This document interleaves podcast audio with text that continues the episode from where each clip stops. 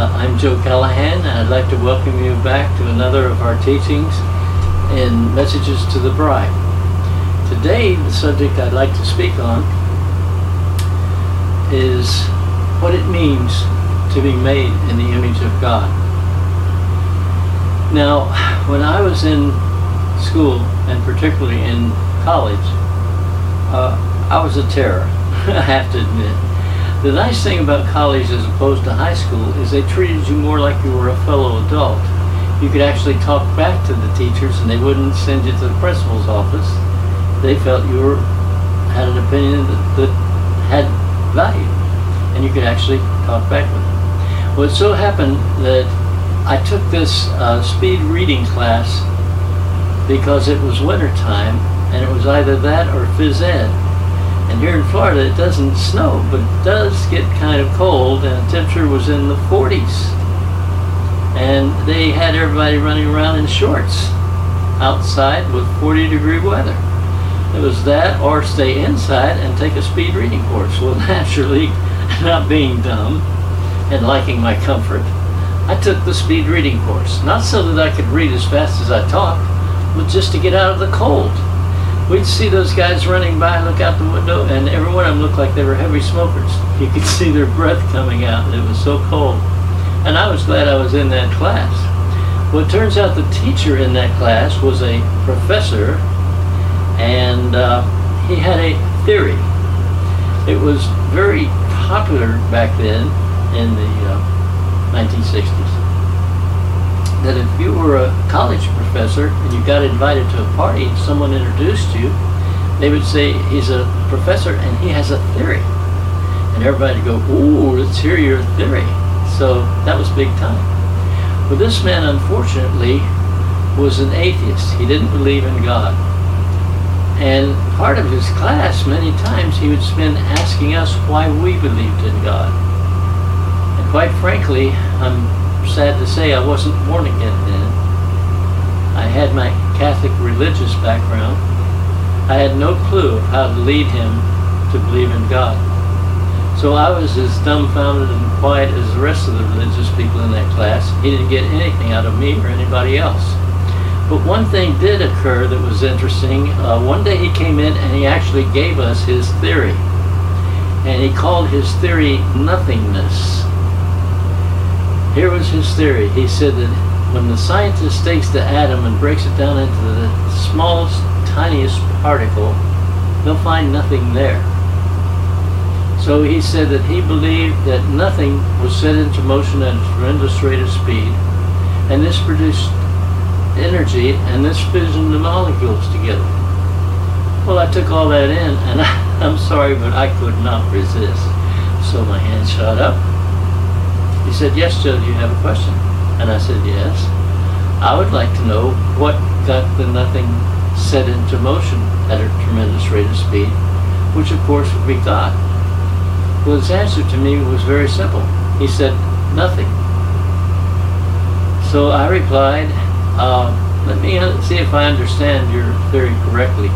You're telling me that nothing set nothing into motion at a tremendous rate of speed and this produced energy and this fission molecules together. Is that correct? And he said, yes. And I said, you know what I think of your theory? And he said, what? And I said, nothing. And the class just broke up laughing. And I'm thinking, boy, I failed this class for sure. But he was a nice guy and he didn't fail me. but it was, you know, interesting. But I wish I had known then what I know now. It would have been a blessing and an honor to lead that man to know his Heavenly Father. Now that's just the beginning. To get to the meaning of what it means to be made in the image of God, I ran across another professor while attending business college on the GI Bill. And this man was kind of like the uh, Ben Stein. He made a lot of money on the side as an advisor to wealthy people on how to invest their money. Very, very wise man. And he was teaching a business course. So what he would do, and particularly if he was getting ready to give out an important test, he would crack a joke and we'd all laugh and it kind of broke the tension so everybody appreciated that in him But one day he came in and to start class, he made a joke about God. He said, You know, I've heard that man was created in the image of God. And he said, You look around and you see some pretty weird looking people. Kind of makes you wonder what God looks like. And a lot of the people in the class broke up laughing. Well, I thought, Lord, he's getting a laugh at your expense. And all I did was I just briefly thought, I wish I could explain this to him. Careful what you wish for, you just might get it. Next thing you know, my hand shot up. Yes, Joe, do you have a question? I said, Yes, sir, I do. I said, I would like to ask you, have you ever looked at yourself in a mirror? Now, he knew I was a sneaky kind of person, so he was a little leery. And his reply was, I'm not quite sure I understand what you're asking me. And I said, very simply, I'm asking you, have you ever looked at yourself in a mirror? And he said, yes, I have. I said, well, that's good. I said, now, if you had red hair and blue eyes, and the little finger on your right hand was missing, and the person looking back at you had brown hair and brown eyes, and the little finger on their right hand was not missing, then that wouldn't be your image. Is that correct? He said, Yes, under those circumstances, that would not be my image. And I said, In order for it to be your image, it has to reflect back to you the same characteristics that make you known as you. I said, here's what it means when it says God made man in his image.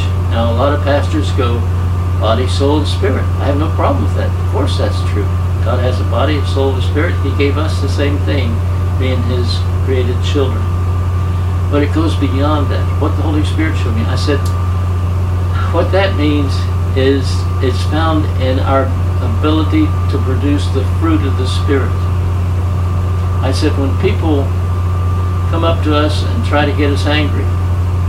And we show them love, patience, forgiveness, kindness. Then we're responding to them the same way our Father would respond to them. We're showing His image to them. Well, the professor said, I never thought about that before. I said to him, neither did I. It just came to me. So that was quite interesting at the time. Also, I had a flashback come back to me of when I was first born again. I was working at Montgomery Ward's department store, and there was some guy around my same age who just for some reason didn't like me. I guess thought Satan was motivating him. I was a born again Christian, and he was upset. Anyway, he came up to me one day and tried to pick a fight with me. Uh, he was calling me all kinds of names which dummies do. That's just moron mouth language. So he was this, that, and the other trying to pick a fight with me. Well, I wound up looking at him and I said, I'm sorry you feel that way. What can I do to change your mind? The guy looked at me and his eyes bugged out and his mouth dropped open and he just turned and walked away was he walked away, I said to the Holy Spirit, I said, Holy Spirit, that's not the me that I know. The me I know was taught never to take guff off of anybody, and if they want to fight, fight them, you know. The me I know would have said, after work, you and me in the parking lot, I'm going to let my fist talk to you and explain to you why you never want to consider talking to me like that. And I said, I said, I'm sorry you feel that way. What can I do to change your mind? I said, that's not the me that I know. And the Holy Spirit spoke to me and he said, no, Joe, that's the new creation that I'm making in you when you healed to me. I went, wow. Now, the years went by, and one day as I was driving along in my car, I came to a stoplight that turned red. And I'd been, as I was driving, I'd been reminiscing about this incident with the professor the Holy Spirit asked me, Joe, would you like to learn more? Well, naturally, I said, yes, I would. So he said, okay. He said, I want you to go into a room that's filled with mirrors. Nothing but mirrors. and there's a light bulb and a light switch. There's mirrors on the floor, mirrors on the ceiling, mirrors everywhere. Nothing but mirrors, the light bulb and the light. He said, I want you to close the door and tell me what you see. Well, I was in darkness, and I said, I don't see anything. He said, okay, now there's a 25 watt bulb inside the light. Flip the switch and tell me what you see. I said, I see something, but it's not all that clear. He said, okay, now there's a 40 watt, now there's a 60, now there's a 100, now there's 2,000, uh, 250, now there's a 1,000 watt. And the more wattage, the brighter the light, and it began to be where I could see my image in every mirror in the place.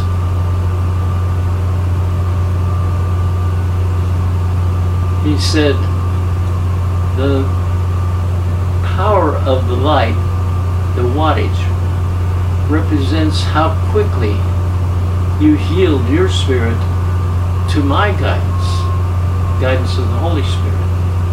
The quicker you yield to me, the brighter the wattage will be. You can say, I think I can handle this, just sit by and watch me. And you'll be pretty much in darkness. But when you yield to me, that's where the light comes in and drives away the darkness. That's where you have power to reflect the image of your Father. I thought, wow, that's really neat. And the Holy Spirit told me, but Joe, remember, in order to have power, you must be connected to a power source. That source naturally is the Holy Spirit. Each day we should start it out by seeking His wisdom, His guidance to be in control of our life. In my prayers I say, let not my will, but let your holy and perfect will be done in my life this day. Then he said to me, I want you to try this. Stop paying the power bill for six months and see what happens. He said, you can stand there and flip that switch all day long and you're not going to get any light because you have failed to pay the power bill. I thought, man, you know, these parables that just like Jesus gave, they're so close to nature. And yet it also gives you spiritual facts. And I was thinking, yes, that's so true. And then I said, well, what is the power bill? I just explained it to you earlier. The power bill is at the start of each day submitting your will to that of God's will. Our spirit is our will. It's part of our being made in the image of God. God has a will. It's His Holy Spirit. When we try to do it on our own, that's where we get into trouble. And you know that God's Word tells us, be holy as your Father in heaven is holy. The scary part is it doesn't say, I think it would be nice if you would try to be holy as your Father in heaven is holy. Uh-uh, uh-uh. Doesn't go that way. It says, be you holy as your Father in heaven is holy. Now the first time I came across that scripture, I said, uh-uh, uh-uh. I know me too well, and there's just no way that I can be holy. And that's true. In my own spirit, in my own power, I fall too often and too easily into the temptation of the flesh. I can't be holy. I make mistakes. I sin. I fail. But God would never tell us to do something and not give us the ability to gain the wisdom and power to do so. That comes with not just being born again of the Spirit of God, but with being baptized by the Holy Spirit and fire. Now I know there's a lot of churches out there that lie to you. They're religious churches. They're scared to death of the Holy Spirit. He's the Spirit of truth, and He'll reveal all the man made garbage that they've been feeding you that isn't worth bothering with. It's not worth your time. It won't get you into heaven. It won't make your life on earth abundant. I've heard people tell me that their pastor told them that gift was only for the 12 apostles. Well, I referred to Acts, where Paul ran across these dozen Ephesian guys, and they were all claiming to be Christians. But Paul sensed something about them that was kind of a warning sign, like they're not necessarily committed Christians. It could have been the kind of language they were using. That's a sure sign. But he asked them, well, with what baptism were you baptized? And their answer was, with John's baptism. They've been baptized in water like a good Baptist. Then Paul reminded them of what John himself had said. I indeed baptize you with water, but the one coming after me, he it is who will baptize you with the Holy Spirit and fire. And Paul asked them, Would you like to receive this blessing? Every single one of them said, Yes, I would. Paul laid hands on them, and not one of those twelve missed out. Every one of them received the baptism of the Holy Spirit and fire. And I said, Ask your pastor if it was only for the apostles, how does he explain these 12 Ephesian men? How does he explain me? and millions of other Christians around the world that have received this wonderful, powerful blessing in their life. So God gives us the ability to be holy as our Father is holy. And that comes through submitting our will, our spirit, to God's Spirit, His Holy Spirit, and letting Him lead us and teach us and guide us. His job is to lead us into all truth. He won't lie to us the way man's religion will. His goal is to see us safely into heaven and to make our life here on earth abundant, filled with righteousness, peace, and joy. When he moved into our life and becoming born again, he brought with him the kingdom of God. People without Jesus do not have that kingdom within them. But when you give your heart to Jesus, you receive in your body, your soul, and your spirit the kingdom of God. That's so important to our everyday life.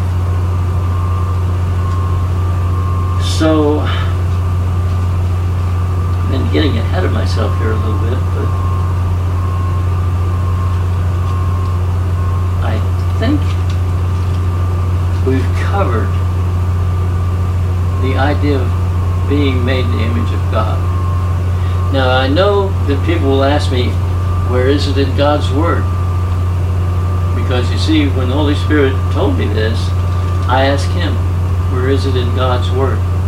So I can show people that they can actually find backing for what I just said. Show me exactly where to find it. This is for you to look up anytime you hear anything from me or anyone else, you need to know that it corresponds with the Word of God. It's not just something they made up in their head. So I'm telling you where to look it up. It's up to you to look it up. But it's in 1 Corinthians. It's in chapter 13, verse 12. Just so happens, not by accident, I have my Bible. Turn to that page. Now this is the part where Paul was preaching and he talked about when he was a child. He spoke as a child, he understood as a child, and he thought as a child. But when he became a man, he put off childish things. But after that, he said, For now we see as through a glass darkly, but then face to face. I know now in part, but then I shall know, even as I also am known. Well, when the King James Version was interpreted in the Old English language, guess what they called a mirror? They didn't have the word mirror, they called it a looking glass. It says, We see through a glass darkly. But then, when is then? Obviously, it's on the day of judgment. Because on, on the day of judgment, everything will be revealed. Everything about us. And it says,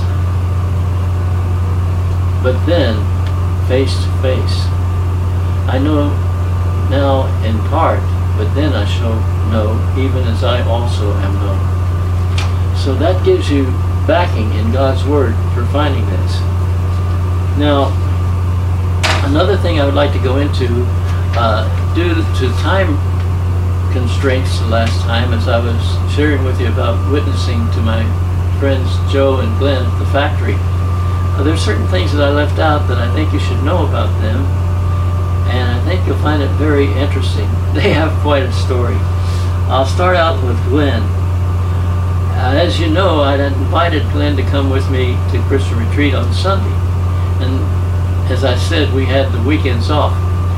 Well, when Friday got there, Glenn came up to me and he said, Joe, will I have to give up anything to become a Christian? He said, I'm 25 years old and there's certain things that I really enjoy doing and I don't think my life would be as full or as happy if I had to give them up. I said to him, no Glenn, you don't have to give up anything to become a Christian. I said, if, if anything, you get something. And he said, what's that? I said, you get new eyes. You get your spiritual eyes open. And you see these things for what they really are in your life. Are you being deceived into thinking they're valuable to your life? Or are they actually valuable not just to your life now, but to your eternity? And I said, all you do in seeing things for what they really are is make the decision to throw the garbage out and keep the good things. He said, I'd like that. Well, of course, as you know, he came over with me to Christian Retreat, got born again and received the baptism of the Holy Spirit all at one time. Harald Bredesen, famous Lutheran minister, same one that prayed for Pat Boone. Now, I have to tell you that uh, a few things then revealed to me, and it was really interesting. He'd been stationed in the army in Germany, and while there, a group of racist black guys jumped him, five of them, and beat him to a pulp, left him bloody. He had to go and get hospitalized. He was beaten so badly. And as a result of that, it left him with bitter disgust of anyone whose skin was black. He didn't trust them, and he had hatred in his heart toward them. After becoming born again, he told me of his experience, and he said that his heart had changed so much that he felt so much love and compassion for black people that he was feeling a call to go to Africa and do work among the black people as a missionary. He said he loved them the same way Jesus loved him. Now, for Glenn, he also told me that while in Germany, he paid $25 to get a pornographic book. And he said when it came to getting his spiritual eyes open, he was having conflict with himself. He paid so much for that book. It had such pictures of gorgeous young women in it that he was debating about it. He was thinking, maybe I should sell it. And then the Holy Spirit spoke to him and said, you don't want to pollute someone else's life. Get rid of it. Glenn said, Joe, I went to the furnace in my apartment building and I threw that book in. Now the guys at the factory began to tell Glenn he was no longer a man because he refused to no longer go with the guys to hit a few bars after work. They were strip bars where guys would put their hard-earned money into women's underwear and then give their little sly grin like they did something naughty. So stupid. These guys are such dopes. They work hard for the money and the girl just stands there and they just dump the stuff into their underwear. Well, Glenn refused to go anymore. He used to go out drinking with the guys and putting his hard-earned money into that underwear. No more. And they made fun of him. And they said, you're just a little sissy anymore. He said, no, I'm a man who knows what life's about. And it's about my relationship with a God who suffered and died for me. And I'm not going to neglect that. He took a strong stand. Now, I've got to tell you about his friend Joe. Like I told you, Joe is a character uh, coming from Brockton, famous for a lot of boxers. He was into the macho image and everything. Well, Joe, his story is he didn't get born again until it was very close to Christmas. As a matter of fact, it was two days before Christmas. What a blessing.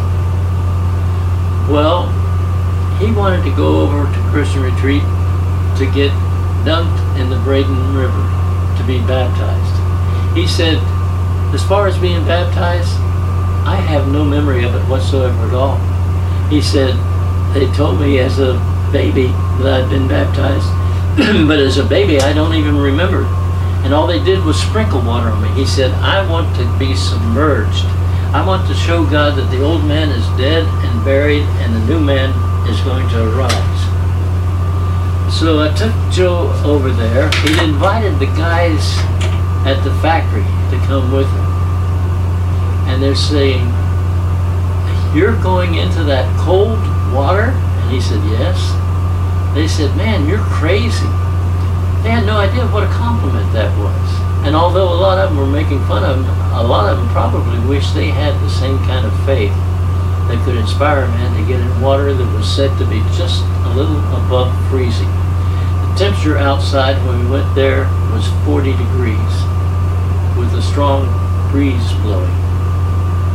Now, of all the guys at the factory, only one showed up, and that was his friend Glenn. Glenn and I, Glenn and I showed up for Joe's baptism. Joe's wife refused to come. She was Catholic. I was born a Catholic, and I was brainwashed a Catholic, and I'll be a Catholic till the day I die. She would not come to his baptism. She didn't want to honor it. Well, as we were getting ready and waiting for the minister to come and participate, officiate in Joe's baptism, uh, Joe began to ask me for advice. And he said, Joe, you've been there before, you've done this. He said, what should I do? So I told him, I said, well, for one thing, I said, if the minister asks you, do, do you believe, you need to know what the right answer to give him is. And then I went on to tell him about the guy who, when he was getting baptized, the minute, excuse me just a moment, this is funny, and I want you to miss it. Ah, that's a little better, yeah. Anyway, the minister, when he dunked him the first time and brought him up, he looked at him and he said, Do you believe? The man's thinking, Believe what? Minister dunked him a second time, brought him up. For the second time, he asked him, Do you believe? And the guy's going, What does he want me to say? Well, the minister dunked him a third time, and when he brought him up, he said once more, Do you believe? And very excitedly, the man answered, and he said, Yes, I believe. The minister said, What do you believe? And the man said, I believe you're trying to drown me. And so then I, I told Glenn, I mean, not Glenn, I told Joe, um, I said, um, now when you're under the water, I said, you need to cover your nose. And I said, if you get the urge to speak in tongues, wait until you come up out of the water, whatever you do, or you'll be drinking part of the river, you know. And then I said, um, another thing, Joe, I said, how long can you hold your breath for? And Joe looks at me and he said, oh, probably about a minute to a minute and a half. And he said, why? And I said, well, I just wanted to know because I plan on offering the minister a bribe, I mean donation, if he'll hold you under for two minutes. And I said, you better pray that God's healed your lungs from all that smoking you've been doing because, man, you're going to be under longer than you thought. So we all had a kick out of that. Next thing you know, the officiating minister showed up. And if you think I was bad, wait till you hear what he had to say. So he shows up, he's got some old clothes on, and when he, he actually showed up on time, which was amazing. Anyway, first thing he said, uh, we ministers drew straws, and guess what? I lost. And then he said, every now and then we get a few like you, but fortunately not often. And we were all just laughing our head off about that, because they're about to go into water just above freezing. Then the minister said, I think it's time for me to get serious. He said, Joe, you have no idea how honored I am to be the one officiating at your baptism. He said, Your flesh must be screaming about the very idea of getting into this nearly freezing water. But it's a commitment that you've made to God, and you want to show Him that you're a new creation in Christ. He said, I admire that so much in you. I wish more people had that kind of faith. And he said, Come on, let's get wet. And they went out and did the baptism. Now, Joe uh, also told me about an event he had. There's a uh, really busy roadway in this area. It's called Ulmerton Road. It's a four-lane semi-highway, and on the side of it, they dug drainage ditch, which was about eight feet deep. Well, it, a lot of people at getting off work time, heading up to Largo from where we were in, in Clearwater, will take Ulmerton Road to get home. Well, Joe was doing that, and as he was driving on Ulmerton Road, and Joe was in his mid 20s, just like Lynn, I think he was around 25 also. But as Joe was driving, he noticed off to his right, he was in the right hand lane, and then there was the left hand lane. But to the right of him was that drainage ditch, which was curved and went down eight feet. Well, this wise guy came rushing by everybody, driving a Jeep. He thought his Jeep would keep him safe. And where the traffic was inching its way along, this guy comes passing everybody. Well, he didn't get very far from where Joe was when Joe heard a loud crashing sound. And in a short time, Joe's car came alongside where the guy in the Jeep had run off the road and into that drainage ditch. His Jeep was turned upside down. He was inside it. Joe was thinking to himself, should I stop and see if I can in any way help him? Then he was thinking, well, his wife had fixed dinner for him, and if he showed up late, she was going to jump all over him. I worked so hard to give you a hot dinner, and you show up late and let it get cold. He was going to face a terrible chewing out if he didn't show up on time. And he said, then Joe told him, the, the Holy Spirit spoke to him and said, pull over to the side of the road and see what you can do for this young man. He said, I pulled over to the side of the road, so I went running down into that crevice. When I got there, I found the guy looked as if he was the same age I was. He said he also had a rod from the Jeep that was stuck in the side, back side of his head, and he was bleeding profusely. So he said, I spoke to him, and I told him, listen, my brother, uh, I'm not a paramedic. I have no medical training, but it looks as if you're seriously injured. You have a rod stuck in the back of your head, and you're bleeding an awful lot. And he said, there's something really important that I need to ask you. He said, do you know Jesus as your Lord and Savior? And the guy answered him and said, no, I've never done that. Joe said, well, don't you think now might be a good time? The guy agreed with him. He said, if you don't mind, I'd like to lead you in prayer. And he said, I'm going to pray that God will heal you, that you'll come out of this all right.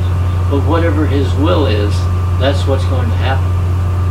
If you died, it would be nice to know that you're going to go to heaven and not to hell. So he took the guy's hand and was praying with him, leading him in the sinner's prayer. When the paramedics showed up, and the paramedic that went running down to the ditch saw them holding hands and Joe leading him in prayer, the paramedic said, This is unique. I've never seen this before.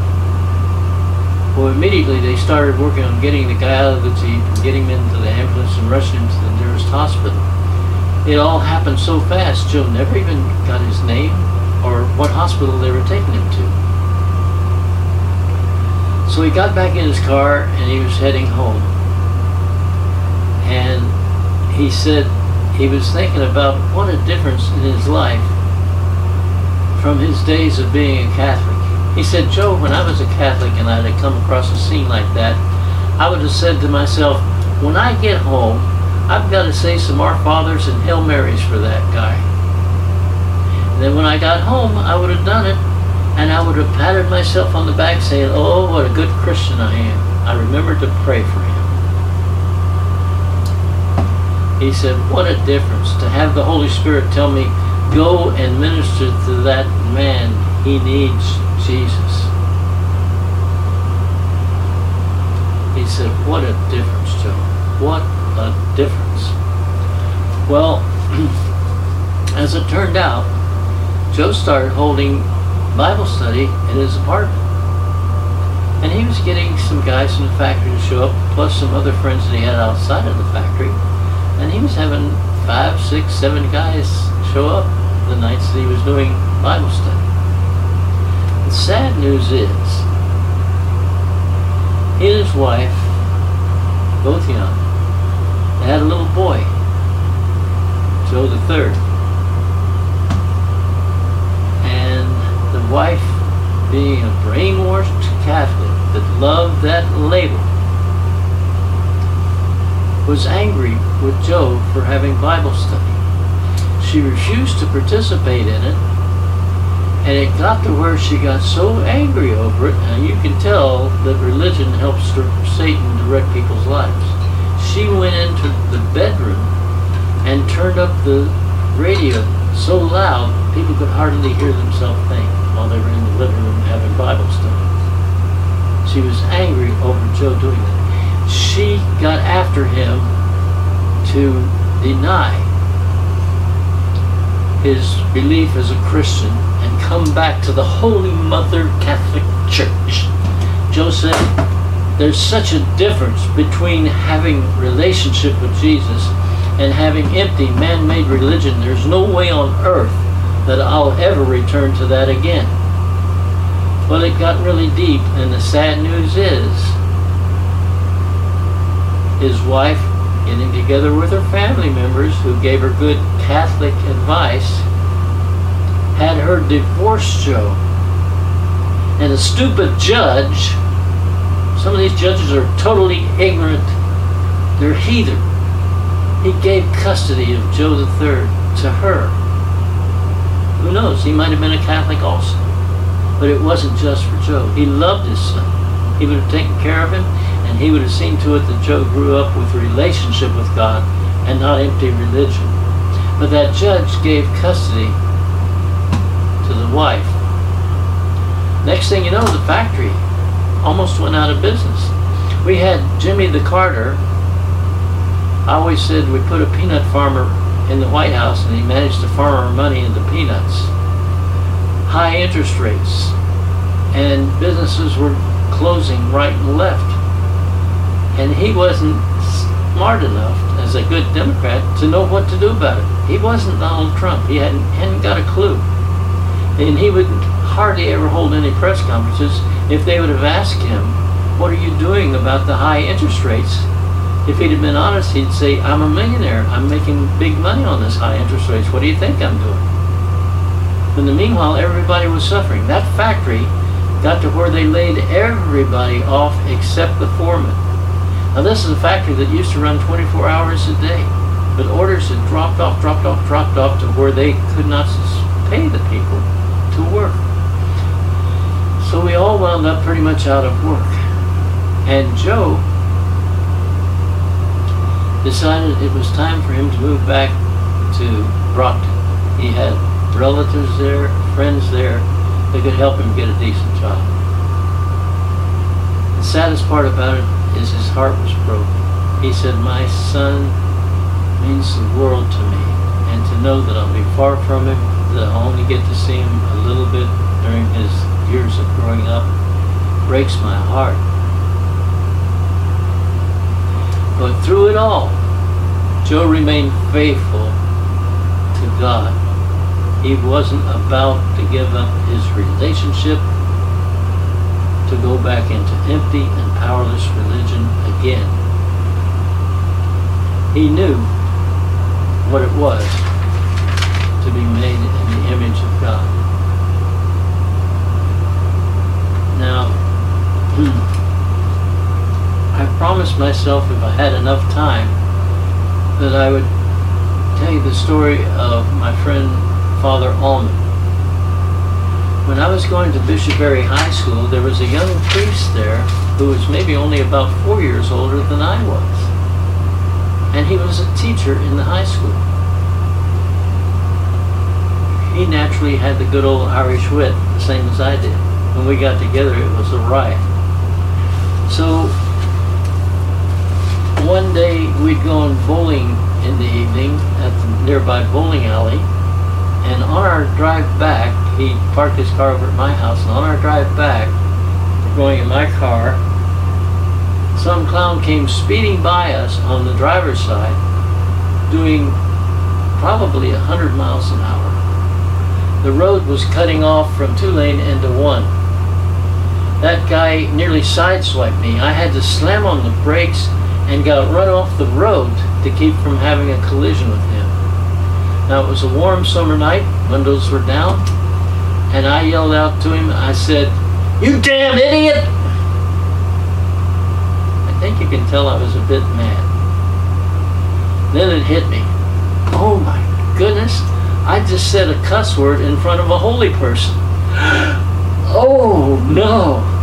So I looked over at him and I said, Father, I'm sorry, but I said that guy could have caused us to be seriously injured or even dead, and it just made me angry.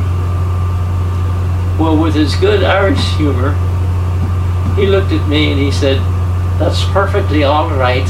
He said, All you did was say out loud what I was thinking. Perfect answer. I felt so relieved. Well, his story is a sad one they put him in with the Monsignor over on St. Petersburg Beach at a Catholic church called St. John's. And at the time he was there, St. John's being on St. Petersburg Beach, they had a lot of wealthy parishioners. And at the time he was there, they had promised that they were going to take up money and use gold to coat the dome they had at the top of this church. They were going to be so proud. Look what we did. No other church around has a golden dome. Well, they'd collected money from the wealthy people to make it happen. Well, one night, he was at the rectory and he receives a knock on the door. And it was this man who came to him asking for help. He said he'd been unemployed and unemployed for so long. And again, these were during hard times. But he'd been unemployed for so long that his unemployment had run out. And he and his wife and his little baby were living in their car. He took Father Allman out to the car and introduced him to his wife. And he could see, you can tell when somebody's been living in their car what it looks like. He could see that was the truth. Well, what Father Allman did is he wrote to him out a check for $500 from the money that was in that building fund to coat that dome with gold. And he said to him, I want you to cash this and use the money for you and your wife to get a motel to sleep in tonight. And then you come back and see me tomorrow at 1 o'clock. In the morning, I'm going to make some calls to parishioners that I know and we're going to find you a decent job.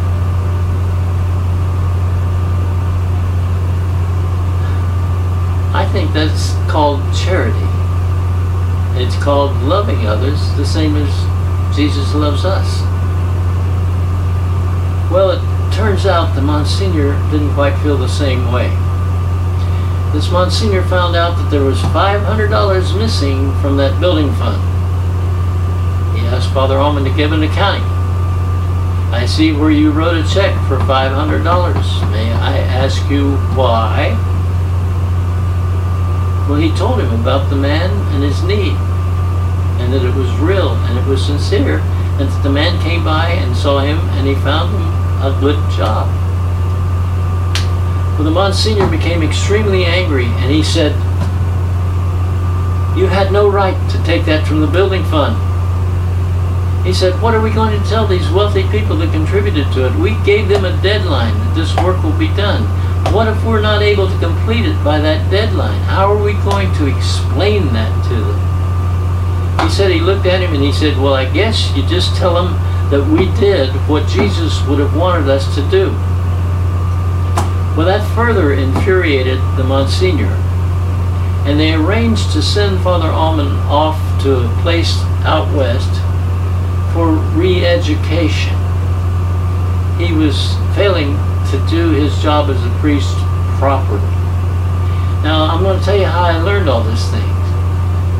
When I was going to junior college, at one time I changed my um, career to working with retarded children. It's called Human Services. And it covered a lot of things. It covered working with ex-convicts. It covered working with people, getting them off of drugs and alcohol and everything. And a lady had interviewed Father Allman at PAR, which was a place for recovering alcoholics and drug addicts. He was working there. And she interviewed him, and she had it on cassette tape, and I got to hear his whole story. He and I hadn't seen each other in quite a while. But when I heard his story, I was appalled. And the sad thing is, back then, I still was a Catholic. But what happened was when he went to that re-education class, I think the Chinese communists have the same kind of deal going.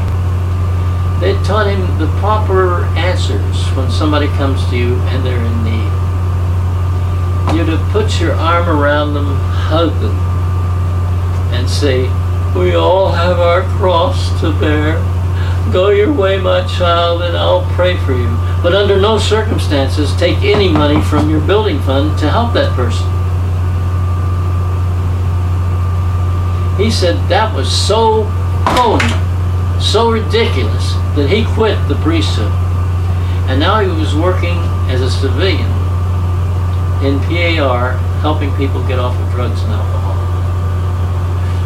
I can't find the words to tell you how embarrassed I was to hear that because at that time, like I say, I was still a Catholic. And I thought, good grief. You know, so many people don't know the behind the scenes of what's going on. If they did, maybe they'd wise up. Anyway, I'll leave you with one last really funny story. You know, the truth is often so much more times funnier than if you made something up. This relates to my little sister's baptism. I was four years older than my sister, and uh, her father, whom my mother married, wasn't a Catholic. And then when they got divorced, my mother, uh, being so devout a Catholic, she wanted to get her daughter baptized. Now, at that time, um, I was, I think, probably around, um, I guess around 12 years old. And I'm not even that. I was 10 years old, pardon me. Once we moved to Florida in 54, and 54 was my 10th year. So I was 10 years old, my sister being five years younger would I mean, four years younger, she would be six years old at the time. And this reveals why the Catholics want to baptize people while they're a baby and let somebody else answer the questions for them. It was hilarious. It was so funny. You, you, you had to be there to see it. we're in this chapel area. My sister was sitting alone in the corner of the pew, and the priest came over to where she was prior to going for the water deal, and he was squatting down to ask her questions. My sister was an independent thinker. Quite honestly, she was the A student in the family. I'm just your average Joe, but she was always on the honor roll and all that. But he asked her a question. He said, Do you renounce Satan and all of his evil works? And my sister was sitting there going, Hmm, do I or don't I? And she didn't say anything. She just sitting there. The priest looked at her and whispered out loud to her. He said, You're supposed to say yes. And she goes, Yes. Then he asked her another question. Do you agree to accept the Holy Mother Catholic Church as the only true church established by Jesus Christ and to honor its leader, the Holy Father? My sister sat there going, hmm, do I or don't I? nothing. She said nothing. She's sitting there. And the priest said to her, You're supposed to say yes. She said back to him, I'm thinking about it. Give me time. And then she finally said yes. Well, in the meantime, we were sitting right behind her, and me at 10 years old, I was dying. It was so funny because she would she wasn't going to answer anything that he suggested. It had to come from her, and she wanted to think about it. And it was just hilarious. That priest was so frustrated, and I'm trying not to giggle. I was trying, you know, it was kind of so funny. I was laughing my head off. But the thing that did it for me, the thing that finished me off, was when they decided they were going to take her over to the baptismal font to pour water over her. They hadn't warned her about it. They hadn't told her a thing about this deal. So when the good old godmother and godfather and the witness showed up, one of them grabs her by the shoulders. Now my sister, I think at her age of five, she was standing about maybe three and a half feet One of them grabbed her shoulders, another grabbed her waist, another grabbed her feet, and the next thing you know, they lifted her up to, and started to carry her from where she was at the pew over to the water baptismal font. And the look on my sister's face was priceless. If you ever wanted to see frustration, fear, and anger and confusion all in one face, you would look into my sister's face and she's going, What are these crazy people doing to me? They hadn't told her a thing they were going to do this. So here she is, perpendicular like this. It was so funny. They take her over there, and the priest takes a little scoop of water and pours it over her head. That was it. Well, it did it did me in. I had to go running out to the. I was laughing so hard, I couldn't stop. I couldn't resist. And as I was heading for the door, I heard the rest of the people in there just breaking up laughing too. All you had to look was the look on my sister's face, and she was in panic mode, like, "What's with these crazy people?" And uh, so I just wanted to tell you about that. It was really kind of funny. I guess maybe I should leave you with one more. You know me, I'm Irish, and I never know when to quit. But uh, another really funny story is being from Kentucky.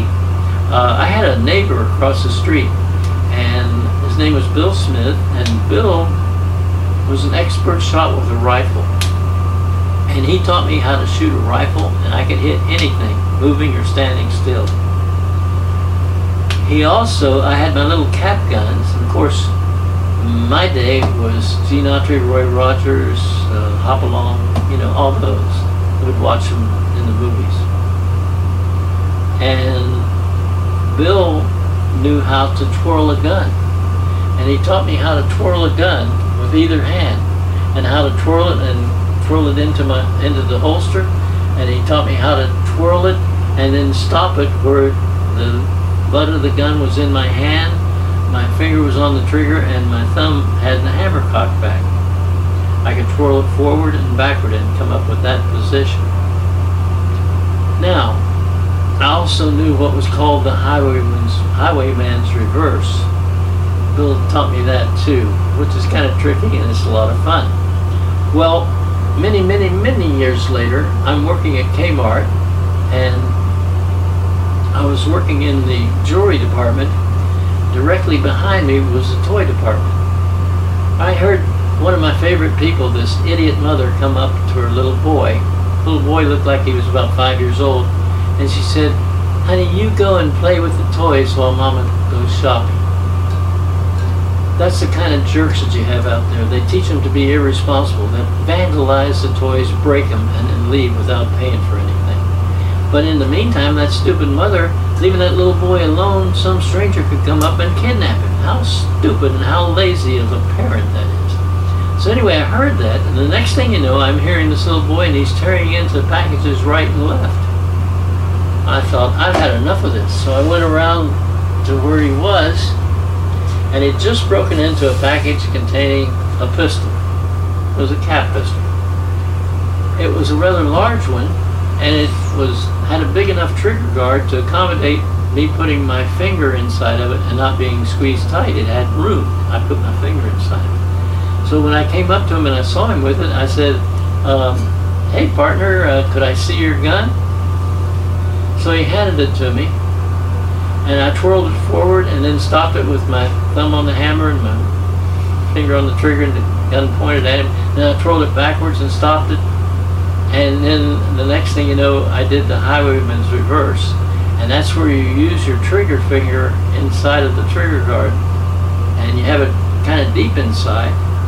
And then with a flick of your wrist and a flick of your finger, you act like you're handing it to them butt first, and when they reach for it, you can flip it over, and it's right in your hand, ready to shoot. Clint Eastwood on that uh, Outlaw Josey Wales did a double highwayman's reverse. He was ambidextrous, did it with both hands. They show it in that. So I go like I'm going to hand the gun back to the little guy, and I said, "Here you are."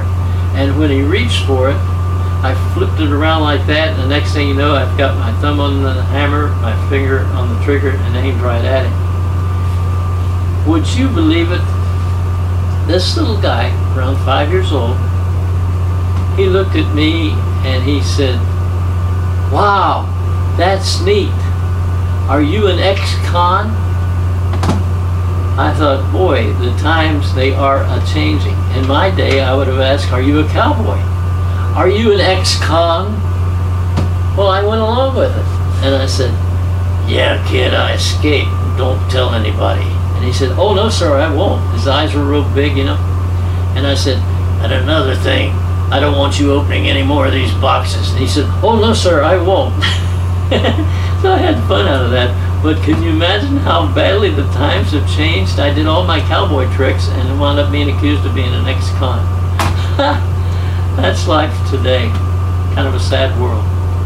Well, anyway, I'll leave you with that. Uh, next teaching we'll be giving will be on the 16th, and it's going to be really a, a, a nice, deep teaching. And it's a teaching on how we are to give.